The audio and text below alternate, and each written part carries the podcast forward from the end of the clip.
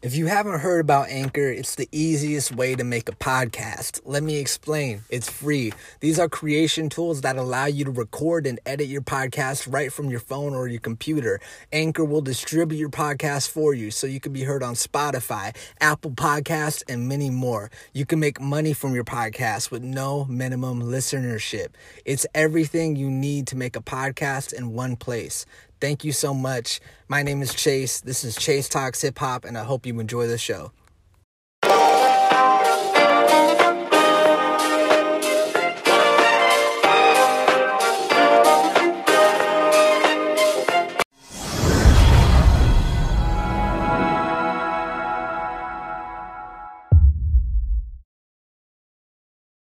All right, man. All right. Well, Mickey, let's get this ball rolling, man. Sorry for the the stall, but um, you know what? I just want to ask you, how did growing up in New York influence you as a person and as an artist? I mean, New York City is a diverse melting pot, you know, of uh, a lot of different cultures and a lot of different uh, thought processes. I was lucky enough to kind of uh, venture into the city and interact with different uh, cultures and, and people and uh, grow more of a worldly mind. I was never confined like some of my other peers to just the Bronx and just the block. I always wanted to kind of venture out and see different things. Um, so you know, I, I had my my first apartment at 19 years old, and you know it was pretty pretty early on, right? But you know, doing that, you know, I was the first of my friends to have you know my own place, and the first of my friends to actually get on a plane, right? Like a lot of my friends never at that time didn't get on a plane. I wasn't getting on a train and going to Brooklyn and going to uh, you know Times Square at the time, Queens. I was traveling a lot just to kind of explore. So I, I was able to pick up on a lot of different nuances of what New York City was and, and put it into my uh, lyrics every every time at that point. And one thing too, like about New York, um, just even from my short time visiting years ago, is I there's this feeling of of just overall respect. You know what I mean? It's an energy, but I do love the fact that everyone moves along and there's this, you know, there's this element of just respect towards each other. And then I want to ask you, so when you decided you, you got your apartment, you were travel traveling around a little bit more, were there things that you just that surprised you just from being in New York for so long where you're like, "Oh shit, I haven't seen this before. This is wild." Like Well, yeah, I mean, growing up in New York, everybody it's a dog eat dog mentality. So, and there's people are stacked on top of each other. So it's not a lot of good mornings or hi, how you doing? Because we would we would spend our entire day doing that. It's everybody's just in so everybody's in such of a close proximity. So traveling to Miami and to Houston, Texas was a was a big deal for me to see, you know, people as young as I was driving. People weren't driving at my age in New York because the trains and the buses were reg- regularly accessible. And it was normal to not have a, a car, just jump on a train. And it's like, okay, I'll come by and see you, or I'll come by and do this and hang out. Um, so going to different states, the big thing for them was cars. And everybody wasn't on top of each other. Everything was so spread out. Everything was much slower. So it was a different pace to see what was going on. And I was able to be privy to these things before, you know, actually experiencing. I was privy privy to these things and experiencing these things before my friends were. And again, that added to my lyricism as well. Well, that's amazing because you know, I mean, that observation right there is very true because if you're in New York City and traffic is always crazy, it would make a lot more sense to take the subway. I mean, even in my short time in the Bay Area, just riding on the BART, it just made a lot more sense to me instead of driving around because traffic was so bad. You know, when the city is just so huge and everyone's stacked on top of each other, you make a valid point of like, yeah, it does seem much more convenient just to hop on the train, meet up with your friends. It's a lot easier. And then when you went outside, you went to Houston, Texas, and you're seeing all this going on. Like, when you're seeing the car culture, did you notice um, the the correlation too with the music culture of Houston and uh, these other regions too? Um, the car culture in Houston was huge. Um, obviously, it was, it was, you know, they were ghost riding the whip at that point. Um, and, you know, there was, it was big trucks. everybody, you know, was into the, the Escalades, the Durangos, the Yukons. Th- that was the thing to have these big, big trucks and have all of these, the space.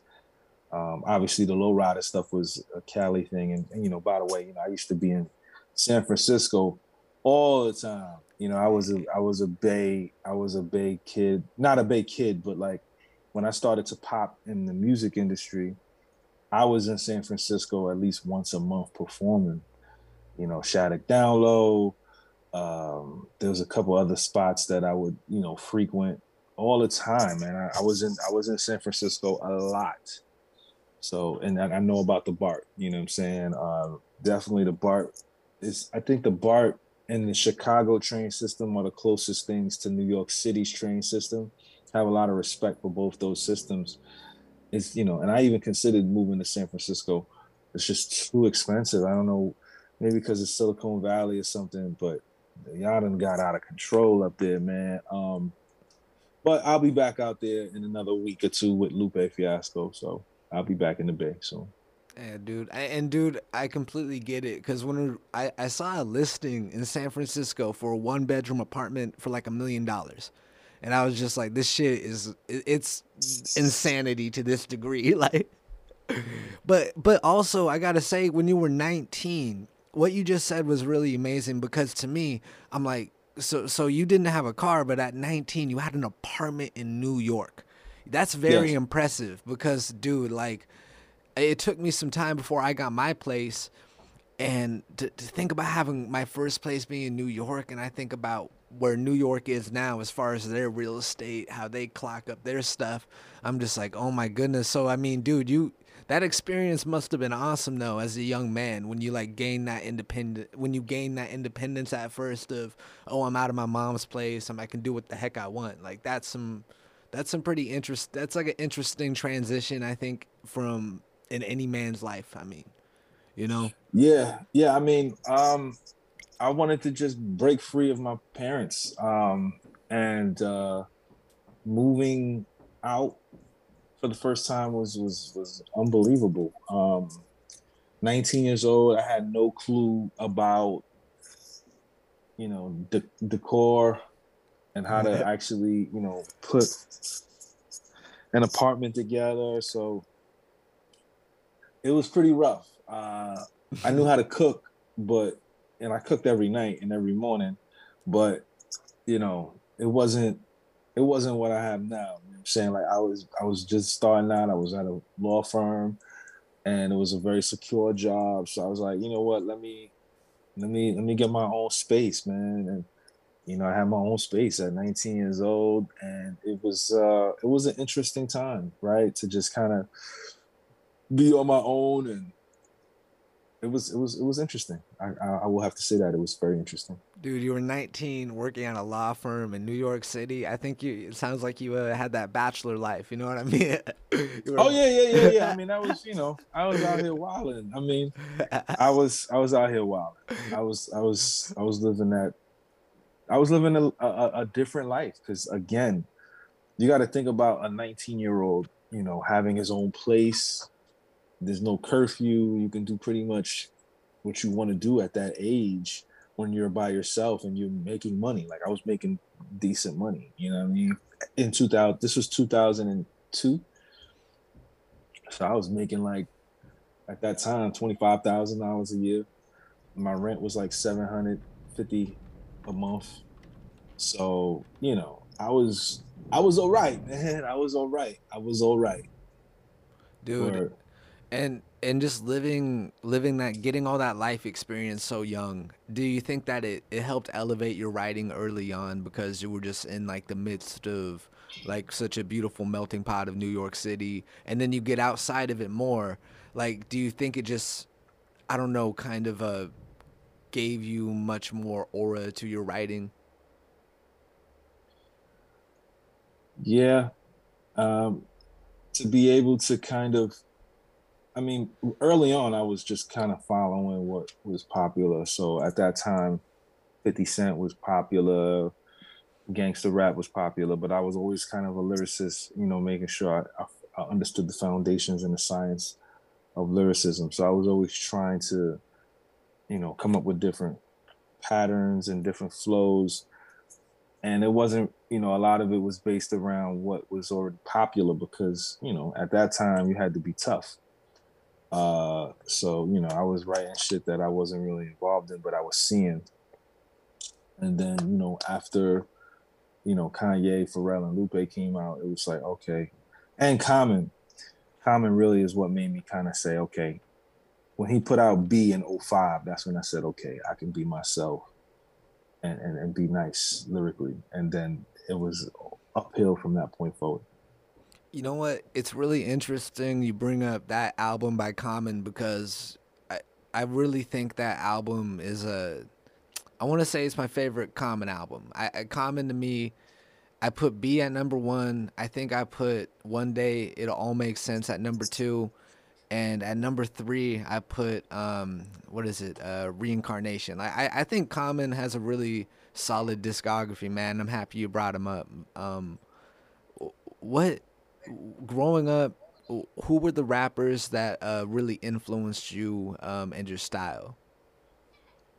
Um, I would say Big, Kane, Jay. Um, they they kind of influenced what I was writing. Um, and then a lot of underground artists, you know, that was coming up. So like, you know, Graf, Cass, um, I was listening to those guys, Joe Budden, M. Um, you know, I was listening to anything that I could get my hands on that people were kind of just showcasing how great they were. I kind of uh, latched onto it um, from a from a stylistic and foundational standpoint. But once uh, once I saw Common, um, I was like, I can be myself and incorporate all of these lyrics into what I'm doing, and that's what made me create the style that I have now. So, throughout this time and everything, now that this leads this up, so you you've become, um, I want to say you're you're a master, you're definitely a master lyricist, and I think a huge piece of this is, um, I, I like to think of you like you you take you you have some academic views on rap that I really like. One of them being the triangulation method. And is it true that you use this method to form entendres? And I just want to just kind of ask for a summary about it. Yeah, I created that um that method. Um, I mean, I, I, obviously everybody else, you know, they might do uh, entendres their way, but that's that method is how I create my entendres. Um, and it's pretty easy for me now because again i'm a master at entendre. That's what i specialize in. And i think every mc you know masters certain things. Um and i'm very i'm good at a lot of what mcs do but i'm a master at entendre and storytelling. So i, I just narrow it and focus my thought process on that as opposed to you know what other mcs might do. In terms of a summary of it i mean you know, it's just a basic triangle. You follow this triangle, you can create an entendre as well. I don't know how good it'll be, but you know, like, you know, that's the that's the basic foundation of how I personally do it. Wow. Well, no, thank you so much because um, it's really cool. Like as far as like the way I view rap is at points I've been looking at it um like martial arts and shit, and I think that's also like the Wu Tang influence, you know, on me. But um, I, I do appreciate it when people are open about their methods of writing. You know what I mean? Because I think everybody has their own nuance and their syn- their their synchronicity that makes them do something. And as far as your storytelling ability, I'm very happy you mentioned that because your your records like Michelle Robinson and Finesse, um, those those records, I, I listened to them, and you have plenty more, dude. You have hundreds and hundreds of like fucking like hitters when it comes to like storytelling records and overall just great rapping and writing. But I bring up these two records because um I was listening and what I, I liked is I didn't know how I couldn't just figure out how it's gonna end, man. Like you surprised me at the end of both of the records with with the story and that's what made me listen. I was like, "Oh my god, like I didn't see that coming." And I want to ask you, when you write, is that something you aim for, where you don't want you don't want the listener to just assume what's gonna happen and get it right?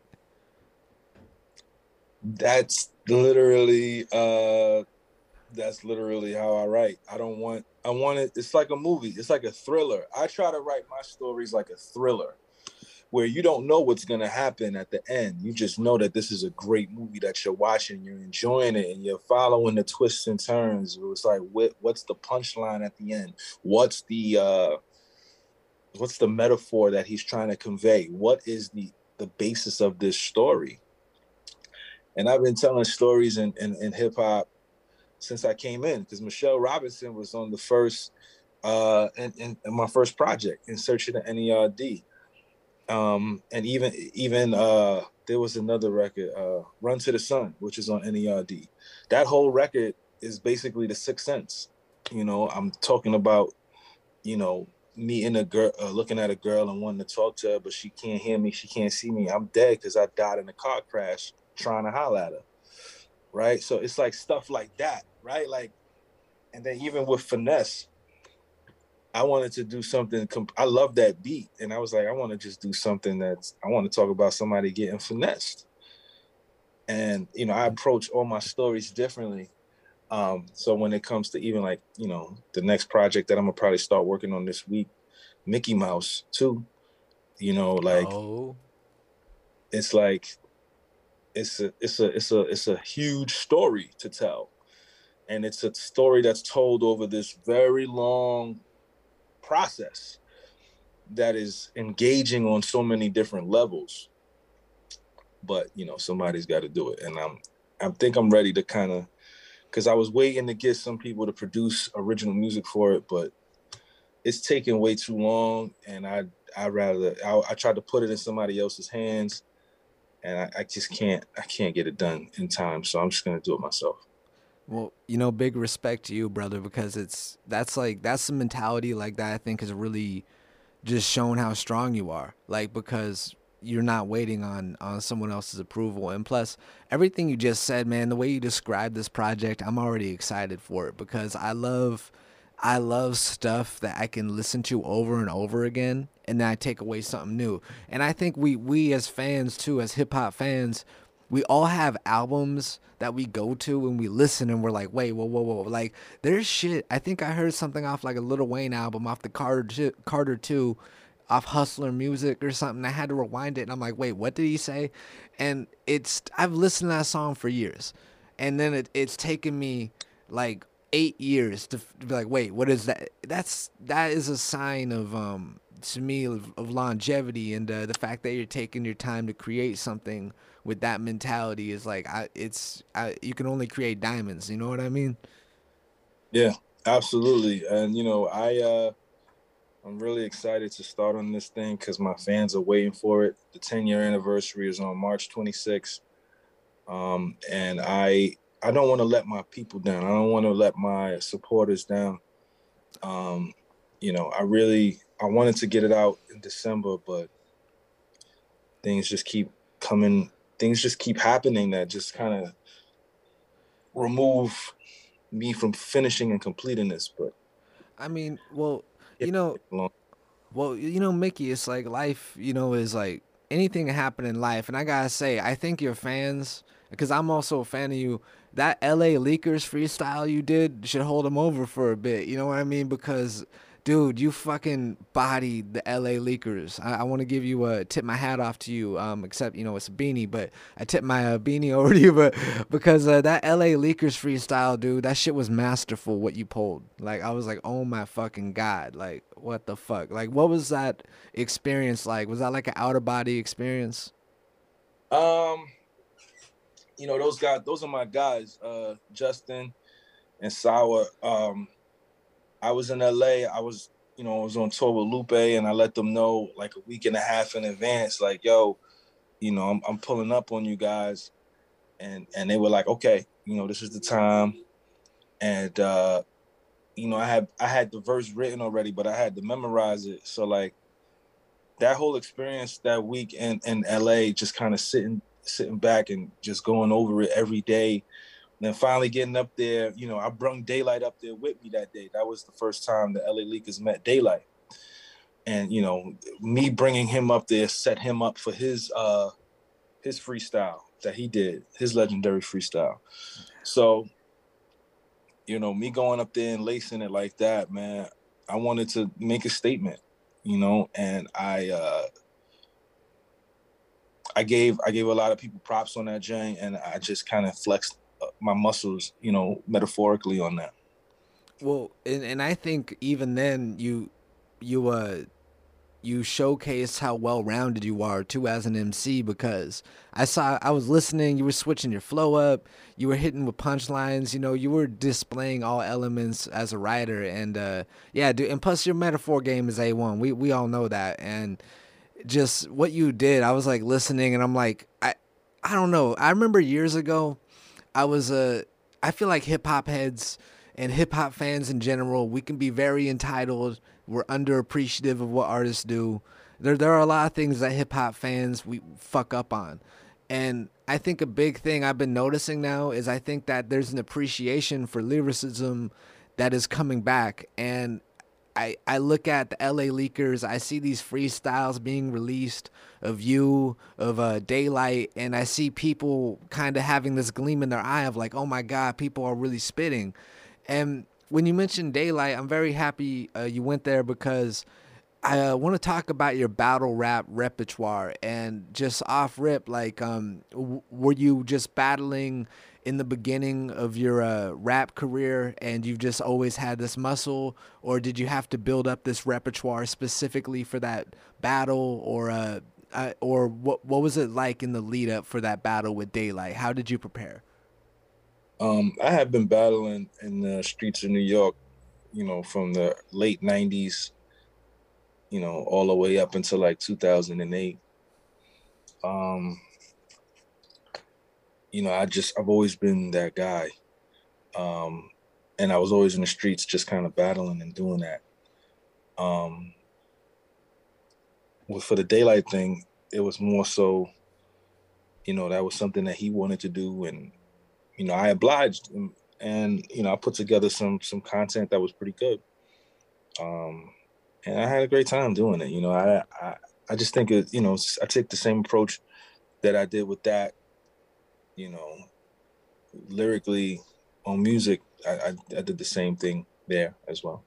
Well, I, I love that battle because again, it's just like such a beautiful exhibition of lyricism, and that's the way I look at it. Because, I like it's one of those things. It's one of those rap battles where you have to keep rewinding shit because you're like, wait, what did he say? Whoa, whoa, whoa, whoa break this down. I got to Google search something. Like, it, I I really appreciate that battle because it was like uh, you, both of you went to the Matrix for that. And um, you know, your battle rap, like there aren't a lot of people in your position who do music who are willing to step into the the battle rap arena, like the URLs, the King of the Dots, and and these legit areas of uh, battle rap. And I just want to do you, do you? I feel like you doing that kind of puts you in a different place than other MCs. Yeah, I mean, other MCs are not gonna try to do that. Um, they just not. It's it's it's a it's a different experience um, when when it comes to hip hop. And I think when you when you kind of hip hop has a lot of different subgenres, right? Um, you know, I tackled EDM early on in my career as an MC. Um, I tackled doing alternative music in my earlier career, rapping over Daft Punk and the Academy and and and Telepopmusik, um, and D'Angelo. Like I was rapping over things that MCs weren't rapping over, and putting it at a putting putting it out at a high rate. Um, so you know, to to be able to go from that, then to do storytelling with like a project like Mickey Mouse, it's just like whoa. And then from that, right, do a battle. I think there's no MC that's ever done anything like that, right? And and been able to just kind of mesh these worlds together to create this this this gumbo pot of music. Now I was able to do it because I'm I was I'm fearless when it comes to that, and I want people to take in the art for what it is. And you know, I'm not afraid of if I lose, I lose. It won't have any bearing on my career because I've already solidified something that people will always appreciate and take from me every single day. So, you know, I salute all of the MCs that that are out there that just kind of uphold the legacy of hip hop by just putting out content and art and music. But I don't think it's comparable when when when you look at, you know, I stepped into that battle world and was successful. You know what I'm saying? Like I didn't get embarrassed. So, you know, it's something to look at. Yeah, and you're you're a rare person because as we all know like we there's this thing about people who say, "Well, you know, rappers who make music can't battle rap and battle rappers can't make music and all this and that but then you there's you who's breaking the mold and saying nah fuck you i can do both very well. And then you have and then like you have even other rappers who have stepped into the battle rap arena. You know some have done well some have done better than others but it's clear that with you it's like you you definitely belong in there. And i, I always like i said I compare it to boxing and everything. It's like seeing a seeing a a boxer just come in and it's just a exhibition of amazing technique. And what you and Daylyt did what you've done throughout your career what, what you've done in battle rap and music is very spectacular. And i like and what else too when you say that you have a well-rounded body of music i agree because you also have amazing collaborative projects. One of those projects is the achievement with Nottz. And i want to ask you was it uh was it a challenge working with one producer for that album or do you feel like it gave you an edge? Uh, it definitely gives me an edge and I, I prefer to work with one producer every single time um, because now the sound stays the same and the theme stays the same. So um, if I could, you know, I like to work with one producer and create this this one time thing that you're gonna get and appreciate and hold on to. Yeah, and I love that project too because you know you literally I feel like you sought out every other MC's MC and you said no I want to put you on this record I want to I want to work with you almost an effort just to be like, yeah, I'm I'm that nice. I'll work with all these people. I'll bring Skyzoo on. I'll bring Daylyt. I'll bring all these rappers that have powerful pen games, and I'll show you where I'm at. And that's something, dude. Like I wish I would I could see more rappers do because I feel like the the the fucking thing that can hold anyone back is is ego in this game. Like really, it's ego, and it's like the fans like like the fans want to see shit like that. They want to see the best working with the best. And and I love that album because it just it's hip hop to its core. And when you when you did warped collages, when you made that album, did you make cuz it I noticed the cover art is kind of similar in theme to Hue and Audio Last Will and Testament. Is warped collages in a way connected to that project uh Hue and Audio Last Will and Testament and uh, uh I, I use the same um I used the same uh, graphic designer, and uh, it was both like you know, I wanted a collage of me and my son, and then the first album, you know, I mean the work the Warp collages was basically me and P.A. Dre, and we put together a masterpiece in my personal opinion. Um, and then the, the the the Hue record was uh that was me pulling from different artists and creating this sound um, that people you know enjoyed. It just wasn't promoted as heavily as I would have liked it to be. Um, but um, the graphic design kind of has a, a, little bit of a resemblance, mostly due to you know it being this thing, right? This this this project about my son. You know what I'm saying? And listening just from a listener's perspective, you know, um, because I, I I always love talking to the artist and exploring and picking the brain because I think listeners inter- interpret things differently, and even though even if you didn't try, I listened to both these projects and I'm like, there there seems to be like a, a full circle connection in a way because a lot of the topics that you're talking about they're very personal. You know you're talking um, on warped collages you talk a lot about your personal life. You talk about um, your relationships w- with your woman. You, you go through all these things. And then on hue you talk about your son uh, like heavily throughout the project. And it's almost like you're trying to provide guidance. And i really liked it because it's almost like you're showing your evolution as a man you're like, okay, I've grown this much, and now I want to pass this knowledge down to my son. Now, this leads me to my question. Um, when you created Hue and Audio Last Will and Testament, did you make it with the intention to play for your son once he gets a bit older? And if if not, would you do that? Oh yeah, yeah, yeah. I mean, I wrote the project in three days. Um, Whoa. yeah, I wrote it in three days, and it's a it's a last will and testament because I want him to hear it when he gets older. In the event something happens to me if I pass away, like I, I dedicate that album not only to my son but all fathers as well as Chris Rivers. You know, looking at Chris Rivers and his father was Big Pun, and you know he had to grow up without his dad in a lot of his older parts of his life. So I decided that I wanted to create something that, you know, my son could not only just listen to my whole, you know, catalog, but he could look he could listen to Hue, and that's my love letter to him. Wow, man, that's that's very beautiful, and um, you bringing up uh, Chris Rivers, that's a that's that's a good shout out because uh, Big Pun, dude, the way Big Pun impacted hip hop, um, in the in the time he was here was tremendous, and uh, he's he's a legend. I actually recently did a, a Legends podcast about him, and um, Chris Rivers is a hell of an MC. He, seems like a hell of a good person, and j- yeah, I could only imagine. You know what I mean? Your father is one of the biggest hip hop stars in the world, and then you lose him, and then you're in the hip hop game now, and there isn't that that that must be a tough feeling, you know. Um, and you know, just throughout you know throughout your time making music and meeting other MCs um in making friends like it's just making friends with other rappers like do you ever just come away thinking like wow like i'm really i'm just really happy to be in this position. I've worked this hard just so i could live my life and I, now i'm around other poets i'm around other artists and and we can really pick each other's brain. Like do you ever have those moments? Oh yeah all the time. Um i always say i'm in a very privileged position. Um because to be able to entertain people with words for a living, you know, I, I come from a working background. So it always amazes me to be able to live off of music and also look to the right and see my peers and look to the left and see my peers.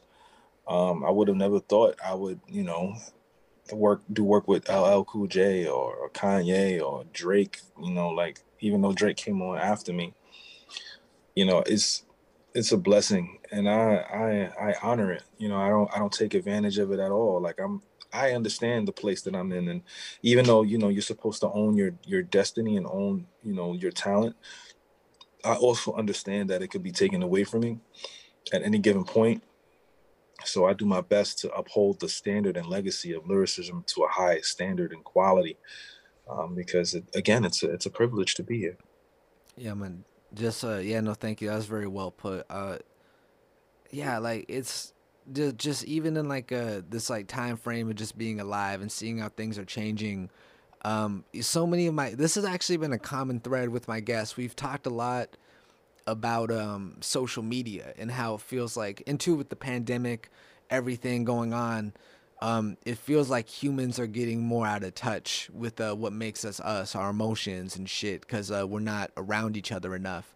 Um, well, I just want to ask you, what what are your thoughts on social media and just like how it affects people? Um, you know, social media is it's a way of life.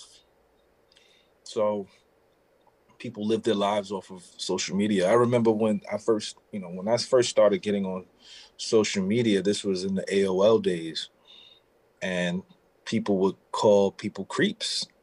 if you talk to women online, right? Like, and the streets definitely didn't know anything about it because like there was no access to computers, there was no such thing as smartphones early on. So a lot of times guys had to go to the library. Like if you was and niggas is not going to the library to get on the internet. So there was no such thing as access to the internet. Um, but I was always online. So social media has been a part of my life for the past, I want to say 22 years. Like I've been online consistently since 1999. Um, and I kind of knew that the world was going to move and shift to that space of, you know, being a, a media, a social media driven world. Um, because there were a lot of people that were online. They would go on online their, at their work computers, and some families had one computer. You would go on that computer, and you would be able to kind of chat with people. Um, so I already knew that that's where it would head to. I just didn't know that I would be able to make money off of this. Um, so for me, social media is a business. But for other people, it's pleasure, it's their lifestyle, it's, it's their uh, leisure and they get caught up in it and they get sucked into this virtual reality world, right? Based around a concept of you being able to communicate with people just via without having to look up. You know, you can look down at your phone, you can be on your laptop and just avoid everybody. So social media is definitely the new wave of communication, uh, and people take that extremely seriously. Well, well, yeah, and the thing is, like, I agree. Like what when you right in that moment when you said it is, I look at it for business. Like that makes sense because you know you are the a type of person. I feel like you took your career into your own hands, and part of that element was you utilizing the internet to create your fan base in a sense. And I, I you know what? Oh, what was I gonna say? Um, it's funny like especially with me i wouldn't even have this chance to talk talk to you if i didn't use social media and i didn't message you uh, about street fighter and stuff. So it's like it's it's really interesting like to see how how things can happen where yeah it can be a, a tool. It can be an effort for communication. You know you can really it, it can give you a chance to communicate with really interesting people but also then you have the dark side of it. And i just appreciate you know you uh, saying uh, what you said because you're a really well respected figure and you know i think people need to hear that where it's like yeah you know i, I have a discipline with this. I have to use this for this because i have time. Like like for instance you have a kid you have to write you're working on an album like you know you had you you're, you're smart with your time for a reason. And i just want to just say thank you for for coming on my podcast. I appreciate um, just like I said, man, like I like again, this isn't the big biggest podcast on the planet, but I appreciate you uh, just coming down and like really uh, just telling your story. And I just want to ask you, um, if you could give any advice to young artists or just just people like on the come up right now trying to like build themselves up, what would that advice be? Um, it's something that LL Cool J told me. Um, don't make decisions from your mind and don't make decisions from your heart make decisions from your your gut and your inner spirit um, if you make decisions from your mind you're gonna always thinking you're gonna always think about what the outcome of the decision would have been if you make decisions from your heart you're gonna be emotional about it and you're gonna always lament over it if you make decisions from your gut no matter what happens whether good or bad, you'll be fine with that decision. So make decisions from your inner spirit that you can live with, whether it's good or bad. Wow.